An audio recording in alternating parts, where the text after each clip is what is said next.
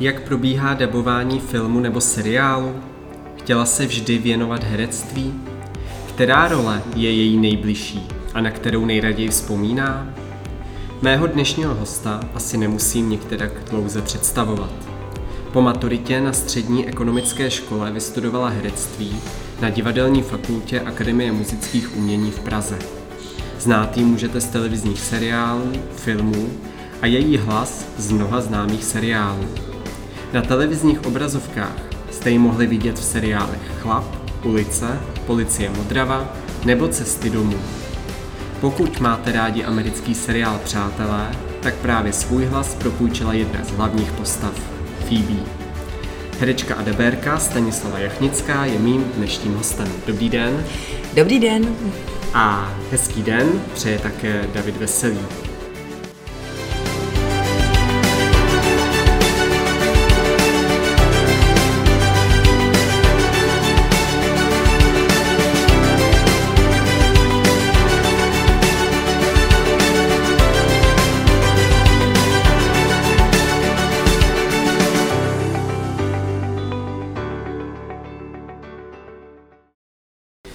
My se dnes nacházíme v jedné z pražských kaváren. V úvodu jsem četl, že jste studovala ekonomickou školu, ale kdy došlo k tomu, že jste si řekla, že chcete být herečkou? Tak eh, k tomu došlo, já si myslím, že v, tak možná někdy v páté třídě, nebo možná dřív, Nevím, co se v té hlavě dělo, ale prostě věděla jsem, že bych chtěla být herečkou. Ale strašně jsem se styděla to říct nahlas, protože to tenkrát vlastně jako nešlo. Přece herečkou se jako nemůže stát jako normální holka jen tak, jako to musí, být, musí mít nějakou protekci nebo musí mít rodiče herce. Takže já jsem to jako v hlavě nosila, pak jsem v páté třídě hrála divadlo Hrála jsem roli uh, rádce Bonifáce v Sůl na zlato. Mm-hmm. to jsem měla malinký monolog a zjistila jsem, že teda mám strašnou trému. To vůbec nevím, jak jsem odříkala. Takže jsem se do žádných jako uh, akademií, které byly na škole, nepouštěla do mluvního projevu, ale všude jsem tancovala. Já jsem vlastně jako od první třídy chodila do Lidové školy umění na tanec. Takže možná, že tam někde ta láska k tomu jevišti, protože mě strašně bavilo vystupovat před lidma, bavilo mě se oblíknout do těch kostýmů, co jsme měli baletních, eh, namalovat se a prostě slyšet ten potlesk a být vlastně před těma lidma. Takže možná tam někde to spojení proběhlo. Mm. Ale co se týče toho mluvního projevu, tak tam jsem teda fakt měla velkou trému.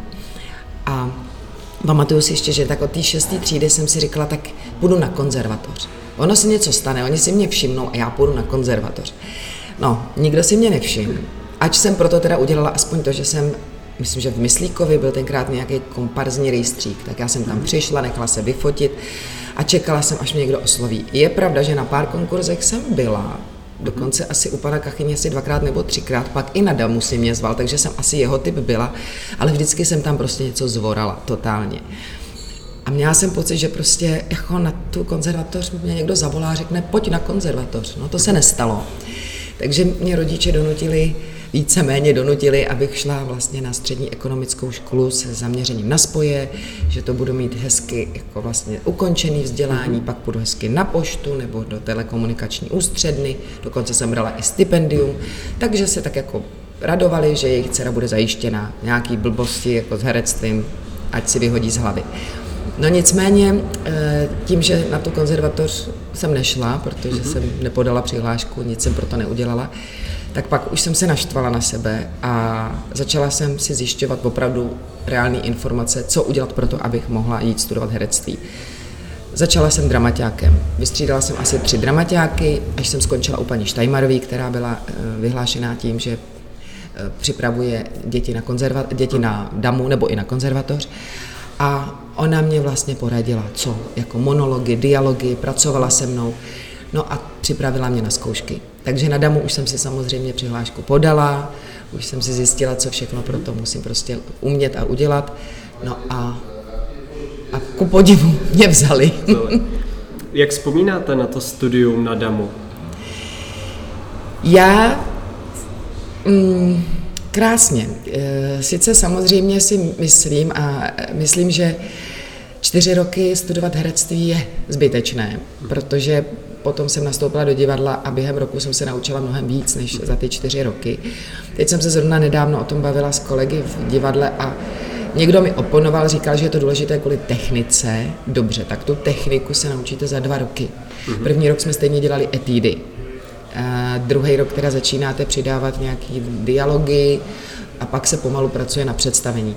Já si myslím, že dva nebo tři roky by úplně stačily. Čtyři roky ten čtvrtý rok je vlastně už jakoby praxe, že už máte jakoby představení, no ale myslím si, že by se to klidně mohlo zkrátit. Nicméně, ptal jste se, studium mě bavilo, a protože jsem pořád neměla pocit, že jsem na vysoké škole. Můj manžel si do dneška ze mě dělá legraci, že moje škola prostě se nedá počítat jako vysoká škola, protože on studoval matfis, studoval? Matfis, asi nějaký technický obor, ne, stavárnu, stavárnu studoval, takže te, technický obor a říkal, to byste teprve viděla, co je vysoká škola. Samozřejmě my jsme taky měli zkoušky a zápočty, ale jiným, jiným směrem, takže pro něj by byla třeba těžká zase moje škola. Um, Myslím si, že to prostě bylo opravdu krásné prodloužení mládí. Seznámila jsem se se spoustu zajímavými lidma, chodila jsem každý den na představení. A to pravý herectví prostě začalo potom, jak jsem nastoupila do východočeského divadla v Pardubicích, mm-hmm. tak tam začala ta pravá jako dřina a disciplína. Co na tom damu bylo nejtěžší? Který třeba předmět nebo která situace? Pro mě bylo nejtěžší hned na začátku, kdy teda jsem se vlastně jako dostala radost z toho, že máme úžasný kolektiv, protože já jsem byla s Honzou Šťastným, Lukášem Hlavicou, Ivanem Trojanem, Mirkou Pleštilovou, Jirkou Pomejem, prostě všechno, eh, Monikou Žákovou, mm, Katkou Vinickou a Jakubem Zindulkou. Všechno jsou to vlastně dneska jakoby výborní herci, poměrně známí. Takže my jsme byli fakt jako bezvadná třída. Akorát mně se stalo to, že měsíc po nástupu jsem dostala mononukleózu. A tím se to celé jako zastavilo. Takže já jsem se asi po dalším měsíci vrátila do třídy, kde jsem najednou se cítila úplně divně. Jako, I po té nemoci taková jako zeslábla. A paní Hlaváčová mi tenkrát říkala, nechceš radši nastoupit příští rok. No to byl pro mě úplně šok, nemyslitelný. Já říkala, ne, já to prostě zvládnu. Takže podle mě byl pro mě nejhorší ten začátek. Protože já jsem, nebo začát, na, po té nemoci, že jsem nastoupila jako opravdu energická dívka mě na, vlastně vzali díky tomu, že prostě opravdu jsem sršela do energií a nápadama a najednou tam přišla taková nějaká unilá, opatrná, jo, jako, byla to jako vlastně byla jsem jako divná. Mm-hmm. Takže než jsem se dorovnala, tak to pro mě bylo jako hodně těžký. No a pak jako z předmětu, no tak dějiny různý dějiny divadel.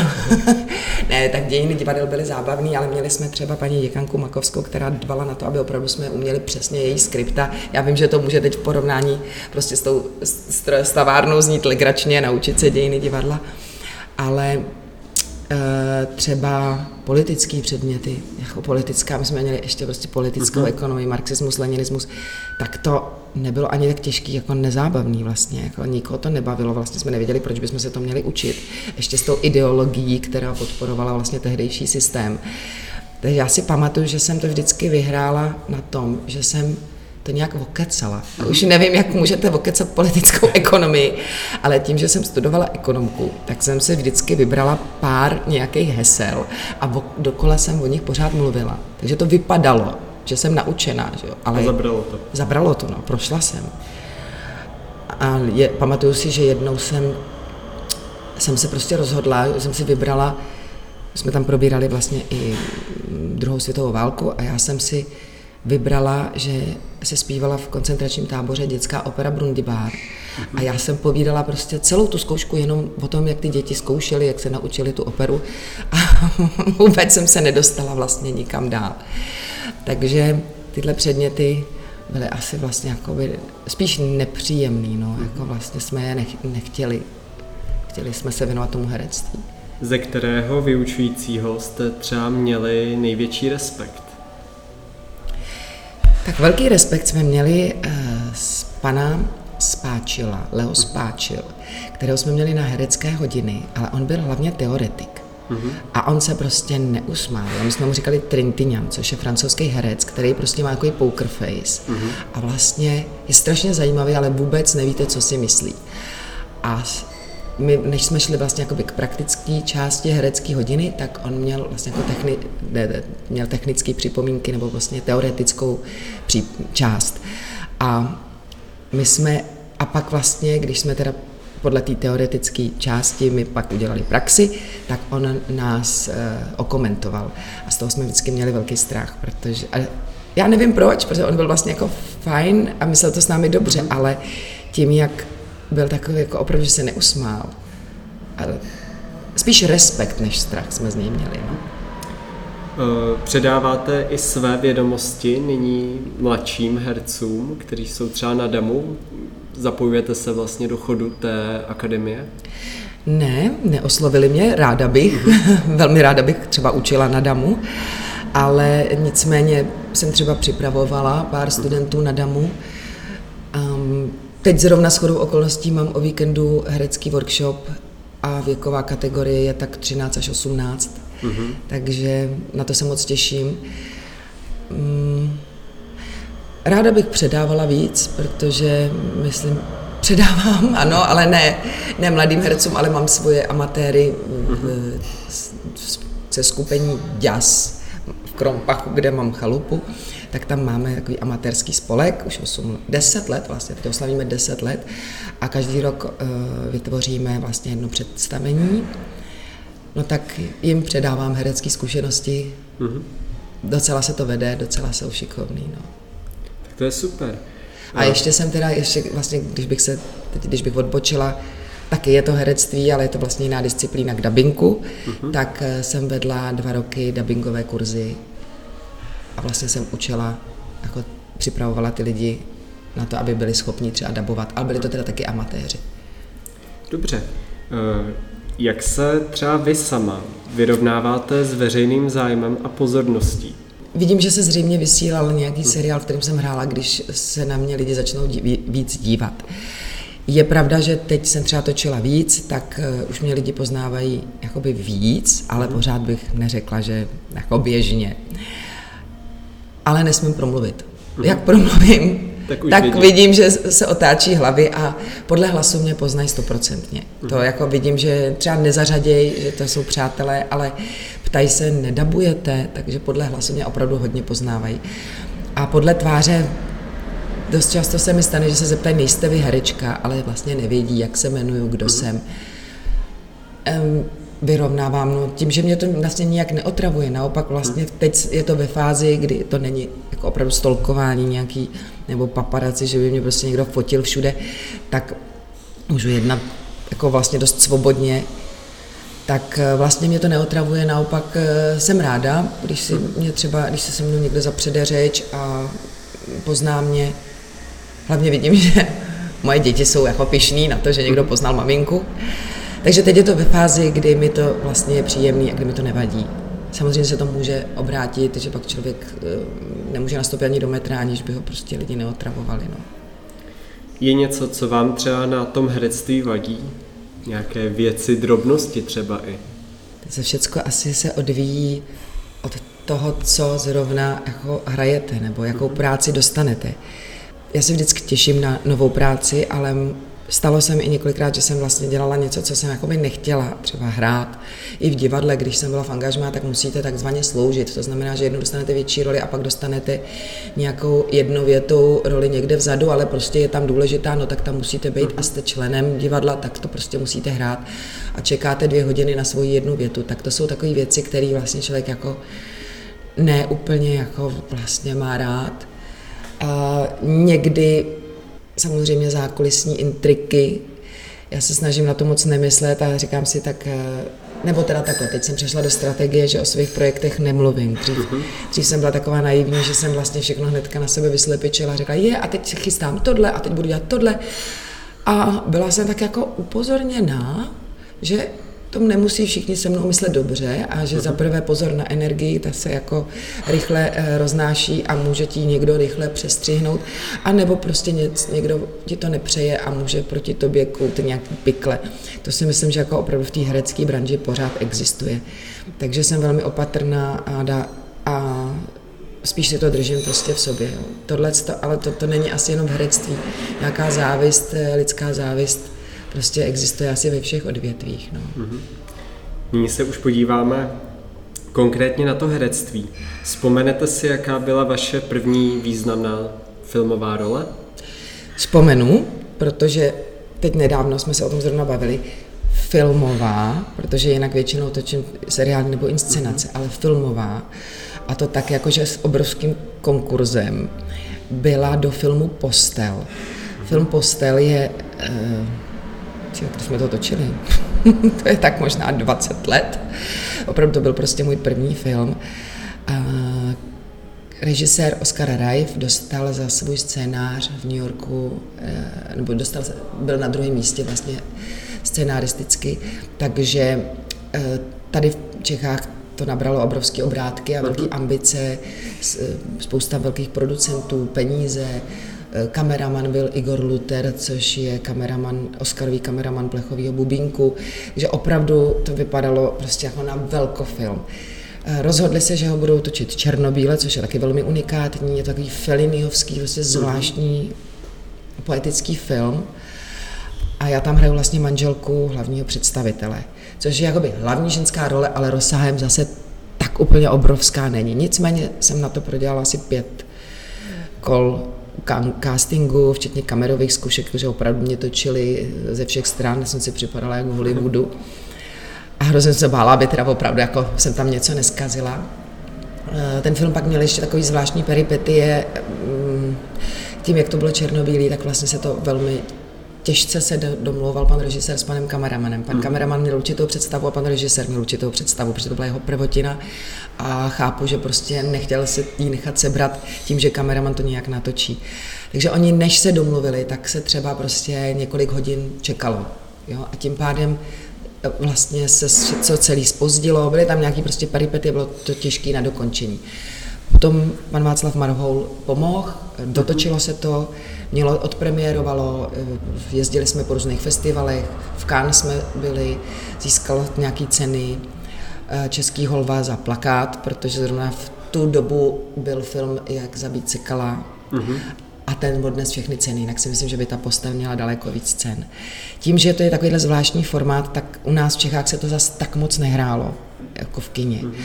Ale teď zrovna nedávno mi uh, říkal jeden vlastně zvukař, že to viděl, že se to pustil a že to je prostě úžasný. Dokonce na FAMu se snad o tom i vyučuje. Ten film je prostě krásný. Jestli budete mít čas, tak si to stáhněte nebo najděte. Jmenuje se to Postel, režíroval to Oscar Reif. Nebo já to vlastně mám asi taky někde prostě v nějakém životopisu. tak to si pamatuju, no. Ale a tam všichni pro, prorokovali, je, to bude obrovský film, obrovská sláva a to se ti pak pohrnou role. Tak nehrnou. Myslíte si, že to byla i vaše nejnáročnější role? To si nemyslím. To si nemyslím, mě to strašně bavilo. Mm-hmm. Uh, ne, jako já, já bych to prostě točila i klidně mnohem díl, mě spíš vadilo, že jsem toho tam neměla ještě víc. Mě to hrozně bavilo. Bavila mě ta parta, bavilo mě ten způsob natáčení, jak to bylo takový prostě jakoby fakt zvláštní, to se musíte podívat. Mm, ne, tam myslím si, že nebylo pro mě náročný možná bylo to, že jsem měla asi pětiletý, čtyřletý dítě, mm-hmm. takže možná skloubit ten čas, že jsem nebyla doma, že byla malá sama, Kristýna, moje dcera. Která role tedy byla vaše nejnáročnější? Dokázala byste to nějak posoudit? Uh, no, nejnáročnější. Já spíš myslím jako nejnáročnější natáčení. Uh-huh. Jsem zažila asi dvakrát. Jednou s panem režisérem Adamcem a u pojišťovny štěstí, kdy já vlastně nevím, z jakého důvodu se to tenkrát udělalo, ale kdy mi řekl, že takový docela dlouhý dialog, co jsem měla s panem Žákem, natočíme, ale pan Žák nebude mluvit, bude proti mě jenom sedět. A já jsem řekla, ale já neznám jeho věty, jako, to nevadí, to, to prostě dáš, to se nauč. A říkala, ale já No tak jsem se to nějak naučila, ale samozřejmě to nebylo v tom tempu, jak on chtěl, protože já jsem si představovala, co on teda říká. Takže jsme to točili asi 30krát. A to si pamatuju, že jsem si říkala, končím, já už nikdy nebudu nic točit. To jsem byla fialová, modrá, čurky, potu. Já jsem prostě nebyla schopná to jako v tom mhm. stresu, jako vlastně.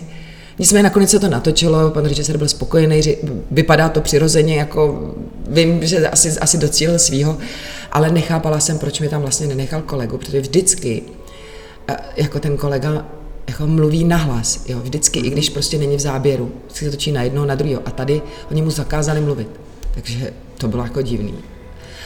A pak teda ještě i náročný natáčení, e, nicméně si myslím, že je to prostě hezký seriál a velmi uznávaný. Teď je e, Policie Modrava. Mm-hmm. Tak já jsem, jelikož jsem tam patoložka a ono to vypadá, že jsem v každém díle, ale my jsme to točili jeden den. A já jsem všechny svoje výstupy měla jeden den na patologii. Takže jsem točila jenom já, takže od rána do večera, takže v hlavě úplný guláš, protože každá mrtvola měla eh, jinou diagnózu, že jo. A pan režisér, jelikož byl i autorem scénáře, tak nedovolil změnit ani slabiku, slovo, nic prostě. Což normálně u natáčení třeba na když se točila ulice, tak jsme si to mohli takzvaně dát do pusy, to znamená, mm-hmm. že si tu větu trošku upravíte, zůstane stejná, zůstane smysl samozřejmě stejný, ale jestli přehodíte slovo prostě umřít, zemřít, tak se nikdo nezblázní. A tady teda jsme to vraceli, protože jsem fakt místo umřít řekla zemřít. Okamžitě se to vrátilo. Stop, přečti to, řekni to přesně. A já jsem začala, já jsem, já jsem úplně jsem se dostala do strašně stresové situace, protože jsem si představila to kvantum, který mě čeká ještě do večera textu, abych to všechno natočila úplně přesně a nespletla se ani v jednom slově. Tak to bylo taky jako hmm. pro mě hodně náročné. Jak třeba vypadá vaše příprava na nový projekt, když začínáte natáčet? Jak se vy osobně připravujete? Na to natáčení. No to zase vlastně souvisí s tím, že zatím jsem neměla žádnou roli, kdybych musela slousnout, zhubnout, mm-hmm. ostříhat se, hrát nemocného člověka, vyšinutého člověka, jo, že vlastně, že bych chodila třeba eh, na psychiatrickou kliniku a dívala se, jak vlastně tak vyšinutý člověk vypadá, jak se chová, tak takovouhle přípravu já jsem nikdy vlastně nepotřebovala. Většinou jsem si mohla ty postavy vymyslet sama. Prostě mhm. ta žena je taková, taková, mm, taky nějak prostě zahraj. Jinak příprava, no dostanu text a začnu se učit text a přemýšlet o tom, jak vlastně, jak by ta postava mohla jako vypadat, jako proč se tak chová, jestli má nějaký ještě jako třeba zlozvyky, nebo jako snažím se udělat si životopis takzvaně té postavy a vymyslet si, jako jak by mohla fungovat, jak by tam mohla prostě vypadat a hrát. Která herečka je pro vás největší inspirací? Je, Máte nějaký svůj vzor? Ne, ne, nemám, nemám, nemám. Jsou herečky, na které se ráda dívám, herečky, které respektuju. Myslíte jako z českých? Třeba z těch českých. Takhle, já vám to řeknu, ne, jako s kým třeba jsem hrozně ráda hrála z českých mm-hmm. hereček na jevišti, s kým jsem se potkala a co si, kdo si myslím, že jsou prostě bezvadní jako partneři, protože ono se to nezdá, ale strašně záleží na tom, koho máte na jevišti, ale samozřejmě i na natáčení, mm-hmm. protože vy, eh, když on je dobrý, tak vy jste taky dobrý nebo dobrá teda, mm-hmm. protože vy z ní cítíte jako tu pravdivost a vy to převezmete a vlastně reagujete taky pravdivě, takže najednou to vypadá hrozně přirozeně. A ty lidi nevědí, čím to je, jo? myslí si, že jste obě dobrý, ale ono je to třeba tím, že, ta, že vás vlastně tahne ta, ta druhá herečka, nebo vy jí, jo. A já třeba vzpomínám na představení Meda, kde jsem hrála eh, s Táňou Vilhelmovou a pro mě to teda bylo jako opravdu prostě velký setkání. Ona byla tak profesionální a tak výborná, že prostě to byla radost jako pozorovat, eh, pozorovat prostě při té práci. Nyní se podíváme na ten dubbing. Eh, jak jste se vůbec dostala k tomu, že jste začala dubovat? My jsme měli kurz s paní Olgou Valo na Damu. Mm-hmm. Tak to byla taková, když na to vzpomínám, tak to bylo vlastně jako legrační, ale na druhou stranu jsme se trošku otrkali a tím, že ten kurz byl opravdu jako pomalu prostě naučit se zacházet se sluchátkama, s mikrofonem, nakoukat si tu postavu, tenkrát se ta smyčka pořád opakovala na plátně, vždycky se objevilo tři, dva, jedna a teď tam byl kratoučký dialog, my jsme si ho řekli a zase tři, dva, jedna a zase ten stejný dialog. Takže na všechno bylo dost času, nikdo nebyl ve stresu a vlastně jsme se naučili technicky, jak stihnout přečíst text, podívat se na plátno, strefit se přesně na tu pusu. No a Potom jsem nastoupila do Pardubic, takže jsem vlastně dva roky byla mimo, pak jsem otěhotněla, takže jsem se vrátila do Prahy a co teda vlastně dělat jako s malým dítětem. Takže jsem se ozvala zase, jestli teda můžu navázat v, na Kavčích horách na dubbing, protože jsme tam chodili i na praxi, tak jsem se ozvala, jestli, že jsem zase jako k dispozici.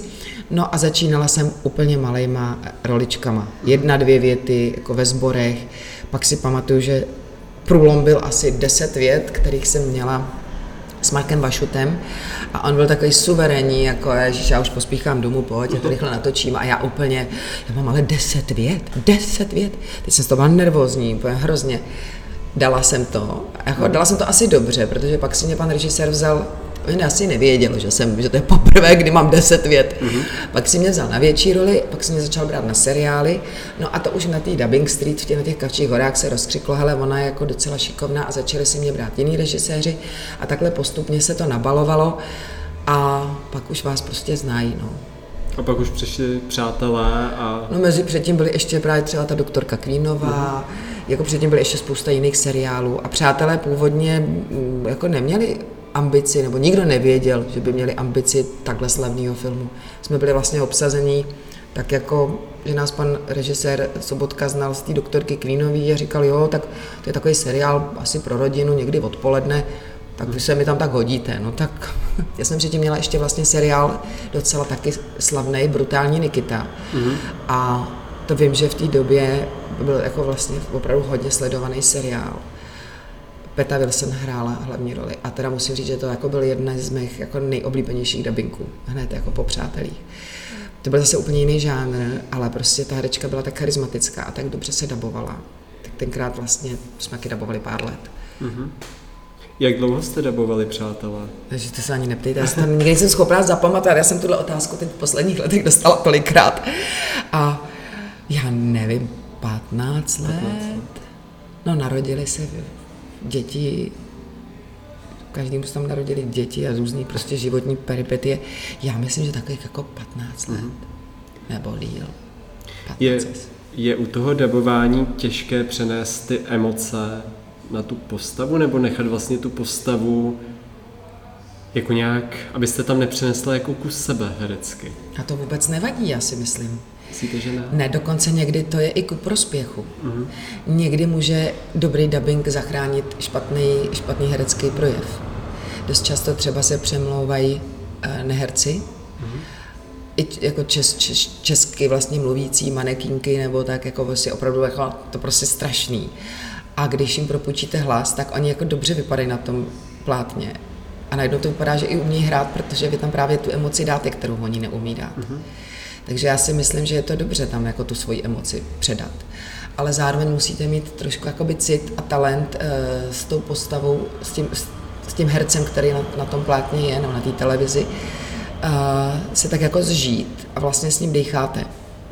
Decháte stejně jako on a nacítíte si, jak on to myslí, jak on hraje a vlastně to jako hrajete podle něj. Mm-hmm a tak se jako propojíte. No. A to je právě už takový to, to navíc, co někdo umí, někdo neumí. Protože neznamená to, že dobrý herec je dobrý daber. Spousta herců z toho má prostě stres, paniku, um, neumí se soustředit, nebo to neumí vlastně, umí to předat na divadle, ale jenom za sebe, ale neumí to předat jako za toho dabovaného herce. No. Vy když jste dabovala tu Phoebe, Eh, byla pro vás nějakým vzorem? Měla jste ji jako postavu ráda, nebo by se... Vzorem, to myslím, že to, to nelze dosáhnout. Mm-hmm. Já už jsem to taky někde říkala, že eh, já mám hrozně ráda, když jsou lidi prostě jiný, zvláštní a mhm. prdlí a mě to baví si dělat legraci vlastně dostávat se do takových nestandardních situací, komických třeba, ale prostě Phoebe nedosáhne, Phoebe nedosáhnete. Jako mě, mě nic takového vtipného nikdy nenapadá jako v civilu, že bych měla se chovat jako ona. Mm-hmm. Tak já nevím, jestli jako vzor. Bavila mě prostě, baví mě, do dneška mě baví. Eh, na čem teď aktuálně pracujete v té daberské sféře? No, to já nevím, já příští týden jdu do dabinku, ale já nikdy nevím, co budu dabovat. Mm-hmm. Nebo většinou to nevím. Někdy, někdy mi řeknou, jdeš na tu a tu postavu, e, někdy řeknou, hele, začínáme seriál, potřebujeme tě, vyblokuj si na tři měsíce každý pondělí. Tak jako někdy to vím, ale dost často mi řeknou, a přijdeš prostě na Kavčí hory ve tři hodiny k panu režisérovi tomu a tomu děláme takový seriál krátký, budeš tam mít jenom jako jednu vytáčku. A já vlastně nevím, co budu mít za postavy. Tam dostanu třeba tři postavy, budu dabovat v tom filmu, nebo někdy mi to řeknou, někdy ne, ale mně to je vlastně jako jedno. Já, pokud to opravdu není nějaký Oscarový film, což vlastně eventuálně třeba když se dabovali Shakespeareři, jakože to byl mm-hmm. opravdu vlastně originál text, tak si to třeba herci vzali domů. Jo, že vlastně to chtěli mít prostě, chtěli, jako, chtěli si to prostě naskoušet. Ale jinak, hejte se, já si to přečtu předtím, nebo, nebo jedu, já už to prostě, tohle to umím, takže... Co je třeba nejtěžší na tom dabování? Soustředit se, no. Soustředit. Soustředit se, mít dobře rozmluvený, rozmluvenou pusu, mm-hmm. v pořádku hlas, což taky jako dost často teď na podzim ty indispozice se ráno probudím a říkám si, do prkinka, já chrapním, já to prostě nedám. A ono se to vždycky nějak rozmluví a ten mikrofon je milosrdný, takže on to vždycky vezme, že nemusíte moc křičet. Prostě umět číst rychle, že někdy to nejde. Jako musím říct, že dřív mi to nedělalo problémy, ale teď se občas stane. Mám třeba dlouhý monolog, a je v rychlém tempu, nebo v dokumentech, když uh, dabujete dokumenty mm-hmm. pod obraz, tak někdy jsou upraveny tak, že tam chtějí nadspat vlastně všechny informace a vy musíte mluvit strašně rychle a ono se to jako dost často nepovede, protože vám ta pusa nejede zrovna tak jo. rychle. No a to teda, to se zapotím. To se zapotím, že jako, když nemůžu už po pátý přečíst jeden odstavec, tak už... Mm, tak už jako si říkám, sakra, sakra, nezačni být holka nervózní, nebo to nedáš. Mluvili jsme tady o Phoebe, mluvili jsme tady o doktorce Queenové, ale z kterých třeba seriálů vás ještě mohou posluchači znát, které jste dabovala? Kobra eh, 11, eh, takový ty první série, protože mm. teď, teď to někdo převzal jiný, takže vím, že v těch posledních, nevím, jestli tam ta Andrea ještě je, ale myslím si, že to daboval někdo jiný. Jinak jako z, z filmů třeba Čokoláda, já jsem dabovala asi ve třech filmech Juliet Binoche, Pamelu Anderson jsem dabovala i, což to jako bylo úplně uh, proti, proti mně, mm-hmm. protože jsem ji dabovala v jednom filmu i jako když jsem byla mladší a ona vlastně jako mladá, ale prostě ty američanky mají jako, jako piskláky. No, ale teď jsem se na to nedávno koukala, je to sice jako nablblá komedie, ale vlastně tam ten hlas mu jako docela jako funguje. Mm-hmm. Teď jsem ji dabovala v dokumentu, který je hrozně zajímavý. Pak mám Sophie Loren, uh, nevím, Halberiovou, Jane Fondovou jsem dabovala, jako různě, ale nejsem jejich dvorní daberka, ale prostě dabovala jsem je v hodně filmech. Namlouváte třeba i audioknihy? Namlouvám zrovna tu čokoládu, o který hmm. jsem se teď zmiňovala, tak tu jsem, tu jsem namluvila, což mě teda moc bavilo. A to je vlastně jediná audiokniha zatím, jinak jsem namlouvala spíš takový jako poslechový, já nevím, jak to nazvat. Já namluvala jsem třeba pohádky do hraček, že to je taky k poslechu, ale není to jako vyloženě kniha. Pak eh, tak to byla taky vlastně taková kniha o tom, jak mimi spánek, o spánku pro miminka, jo, tak vlastně mm-hmm.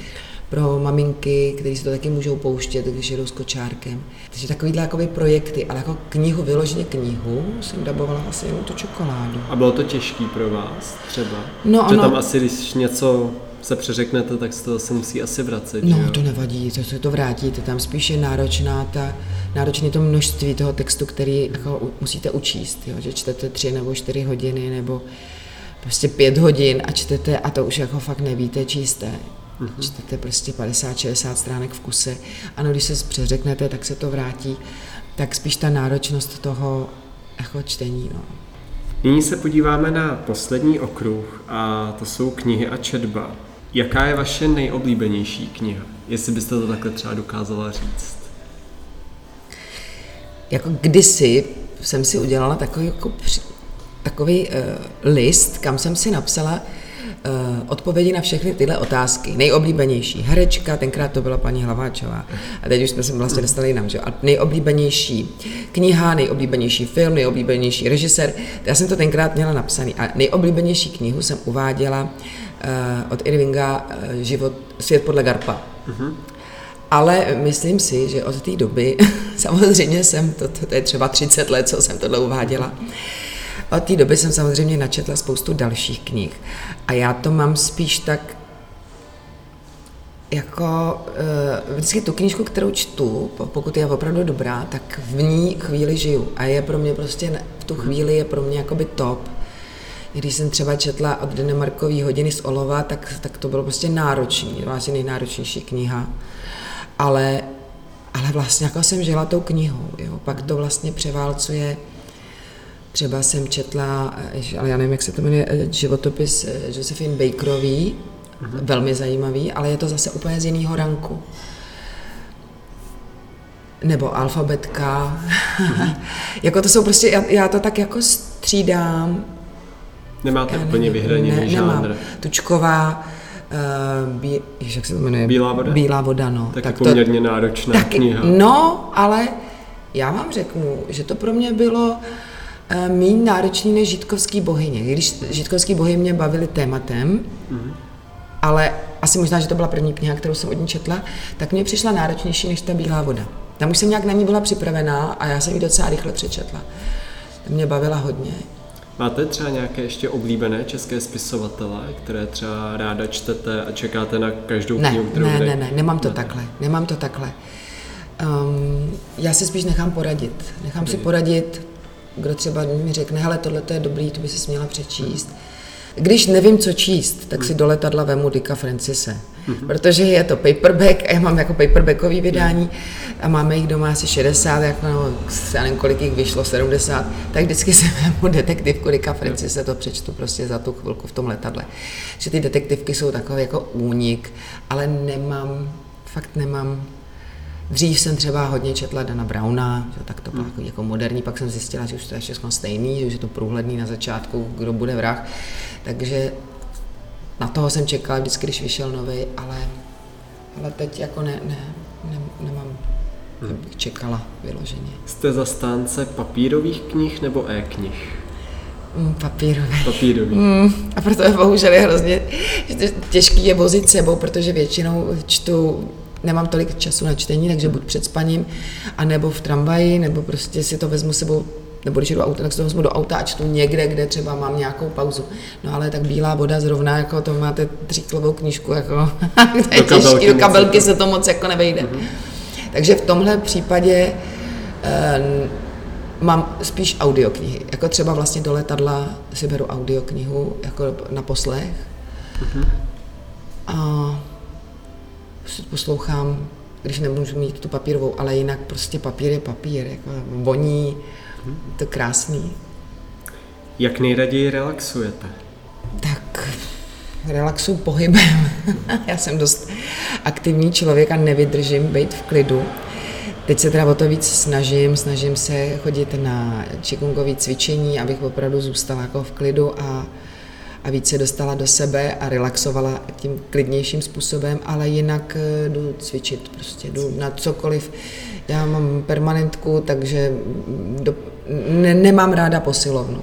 To jako asi úplně nejméně z toho všeho, ale jinak chodím na skupinové cvičení, ať je to mm, posilovací body pump, ať je to yoga, ať je to pilates, eh, body balance, já nevím, prostě na zumbu, kterou u nás mají bezvadní kubánci, takže to fakt je spíš taneční vlastně asi jako bych nejradši relaxovala tancem, ale jelikož já jsem prošla už skoro všema tanečníma stylama, tak jako teď nevím zrovna, který tanc, tanec bych jako, do kterého bych se měla pustit. Hmm. Ale uvidíme. Když ráda tancujete, je možné, že vás třeba uvidíme ve Stardance? Ježíš, to je moje přání. Tak doufám, že to uslyší někdo, kdo, kdo trošku zatlačí na Stardance. No, já tam já si myslím, že neznám kolegyni, která by nechtěla jít tancovat do Stardance, takže si myslím, že tam asi jako je velká konkurence, no, ale tak já si počkám, můžu jít tancovat úplně jako staroučka třeba, pokud mi bude tělo sloužit. Dobře. Hostem dnešního podcastu byla Stanislava Jachnická. Já moc děkuji, že jste si udělala čas a přišla jste do našeho podcastu a pověděla nám tady něco o herectví a dubbingu. Děkuji, doufám, že to bude někoho zajímat, že to bude přínosný. Děkuji za pozvání, bylo to příjemné. Já také děkuji a budu se těšit třeba někdy příště naslyšenou. Děkuji. hasta ahora.